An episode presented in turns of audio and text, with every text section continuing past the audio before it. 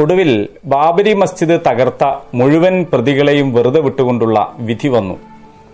അങ്ങേയറ്റം നിർഭാഗ്യകരമായ വിധിയാണ് എന്ന് പ്രത്യേകം പറയേണ്ടതില്ലല്ലോ.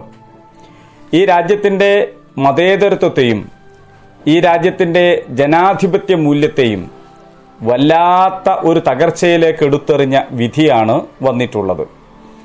ഏതാനും നാളുകളായി നമ്മുടെ രാജ്യം കണ്ടുകൊണ്ടിരിക്കുന്ന ജനവിരുദ്ധമായ നിയമ നടപടിക്രമങ്ങൾ വീക്ഷിക്കുന്ന ഏതൊരാളെ സംബന്ധിച്ചിടത്തോളവും ഈ ഒരു വിധിയിൽ വല്ലാത്ത ഒരു പുതുമയൊന്നും ആരും കാണുകയില്ല. സംഘപരിവാറിന്റെ നേതാക്കളും വക്താക്കളുമൊക്കെ തികഞ്ഞ ആശയക്കുഴപ്പത്തിലാണ് ഉള്ളത്. ഈ വിധി വന്നതിന് ശേഷം അഭിപ്രായം അറിയാൻ വിളിച്ച ഒരു ചാനലിനോട് ഒരു സംഘപരിവാർ വക്താവ് പറയുന്നത്, നിങ്ങൾ പറയുന്നത് തന്നെ ശരിയല്ല, ബാബരി മസ്ജിദ് എന്ന് പറയുന്ന ഒരു മസ്ജിദ് തന്നെ അവിടെ ഉണ്ടായിരുന്നില്ല എന്നാണ്. അങ്ങനെ ബാബരി മസ്ജിദ് ഉണ്ടായിരുന്നില്ലെങ്കിൽ പിന്നെന്തിനാണ് അത് പൊളിക്കാൻ പോയത് എന്നൊരു ചോദ്യമുണ്ട്. പക്ഷേ അദ്ദേഹം തന്നെ പറയുന്നു, ആരെങ്കിലും എന്തെങ്കിലും പൊളിച്ചതിന്റെ പേരിൽ കേസെടുക്കുകയാണെങ്കിൽ ബാബറിന്റെ പേരിലാണ് കേസെടുക്കേണ്ടത് എന്ന്. ബാബർ എന്താണ് പൊളിച്ചു കളഞ്ഞത്?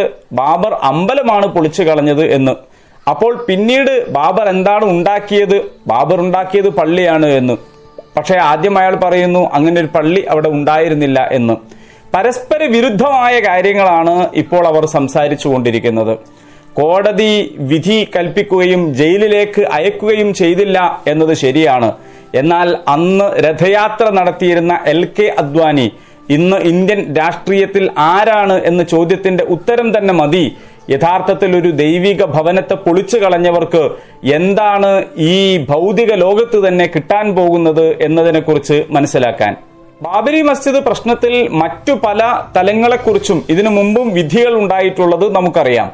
അവിടെ ബാബരി മസ്ജിദ് ഉണ്ടായിരുന്നുവെന്നും ആ മസ്ജിദ് പൊളിച്ചത് കുറ്റകരമായിരുന്നുവെന്നും, എന്നാൽ ആ കുറ്റകരമാണ് എന്ന് സമ്മതിക്കെ തന്നെ ആ ബാബരി ഭൂമി അത് ക്ഷേത്രമുണ്ടാക്കാൻ വിട്ടുകൊടുക്കണം എന്നുമുള്ള വിചിത്ര വിധിയാണ് ഇതിനു മുൻപ് ഉണ്ടായിട്ടുള്ളത്.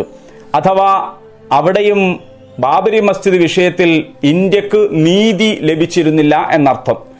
അതിനുശേഷമാണ് ഇപ്പോൾ ആ കുറ്റക്കാരെ വെറുതെ വിട്ടുകൊണ്ട് അവർക്ക് എതിരെ കൃത്യമായ തെളിവില്ല എന്ന് കോടതി പറഞ്ഞിട്ടുള്ളത്. അഥവാ വീണ്ടും നീതി നിഷേധിക്കപ്പെടുകയാണ്.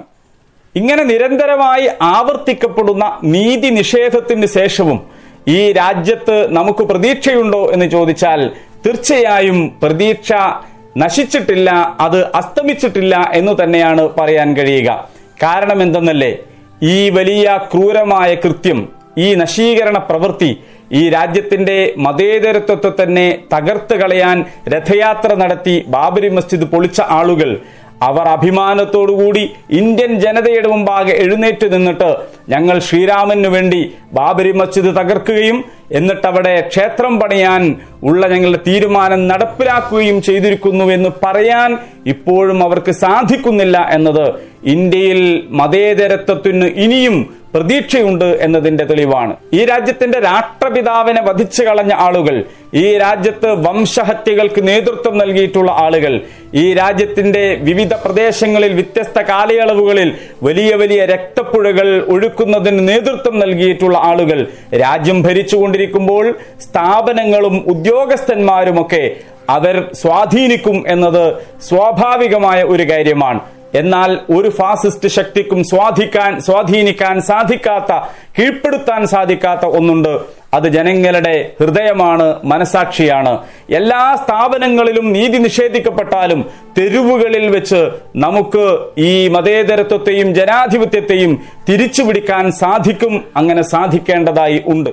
അധിനിവേശ ശക്തികളോട് ജീവനും ജീവിതവും കൊടുത്തുകൊണ്ട് നാം പോരാടി നേടിയിട്ടുള്ള ഇന്ത്യയുടെ ശത്രുക്കൾ അവരാരാണ് എന്ന് കൃത്യമായി തിരിച്ചറിഞ്ഞുകൊണ്ട്, ആ ശത്രുക്കളുടെ യഥാർത്ഥമായ ഭീകരാവസ്ഥയെ തിരിച്ചറിഞ്ഞുകൊണ്ട് അവരോട് പൊരുതുന്ന ആളുകൾക്ക് ഒറ്റക്കെട്ടായി നിൽക്കാനും പരസ്പരമുള്ള അഭിപ്രായ വ്യത്യാസങ്ങളെ മറന്നുകൊണ്ട് മുന്നോട്ടു പോകുവാനും തെരുവിനെ, നമ്മുടെ പോരാട്ട ഭൂമിയെ തിരിച്ചു പിടിക്കാനും നമുക്ക് കഴിയുകയാണെങ്കിൽ തീർച്ചയായും നമ്മുടെ രാജ്യത്തെ നമുക്ക് മാനവിക മൂല്യങ്ങളിലേക്ക്, മതേതര മൂല്യങ്ങളിലേക്ക്, ജനാധിപത്യ മൂല്യങ്ങളിലേക്ക് തിരിച്ചു കൊണ്ടുവരാൻ കഴിയും. അതിന് ജാഗ്രതയുള്ളവരായിരിക്കുക എന്നതാണ് നമ്മുടെ ഭാഗത്ത് നിന്ന് വേണ്ട നിലപാട്. എല്ലാവർക്കും സ്നേഹം.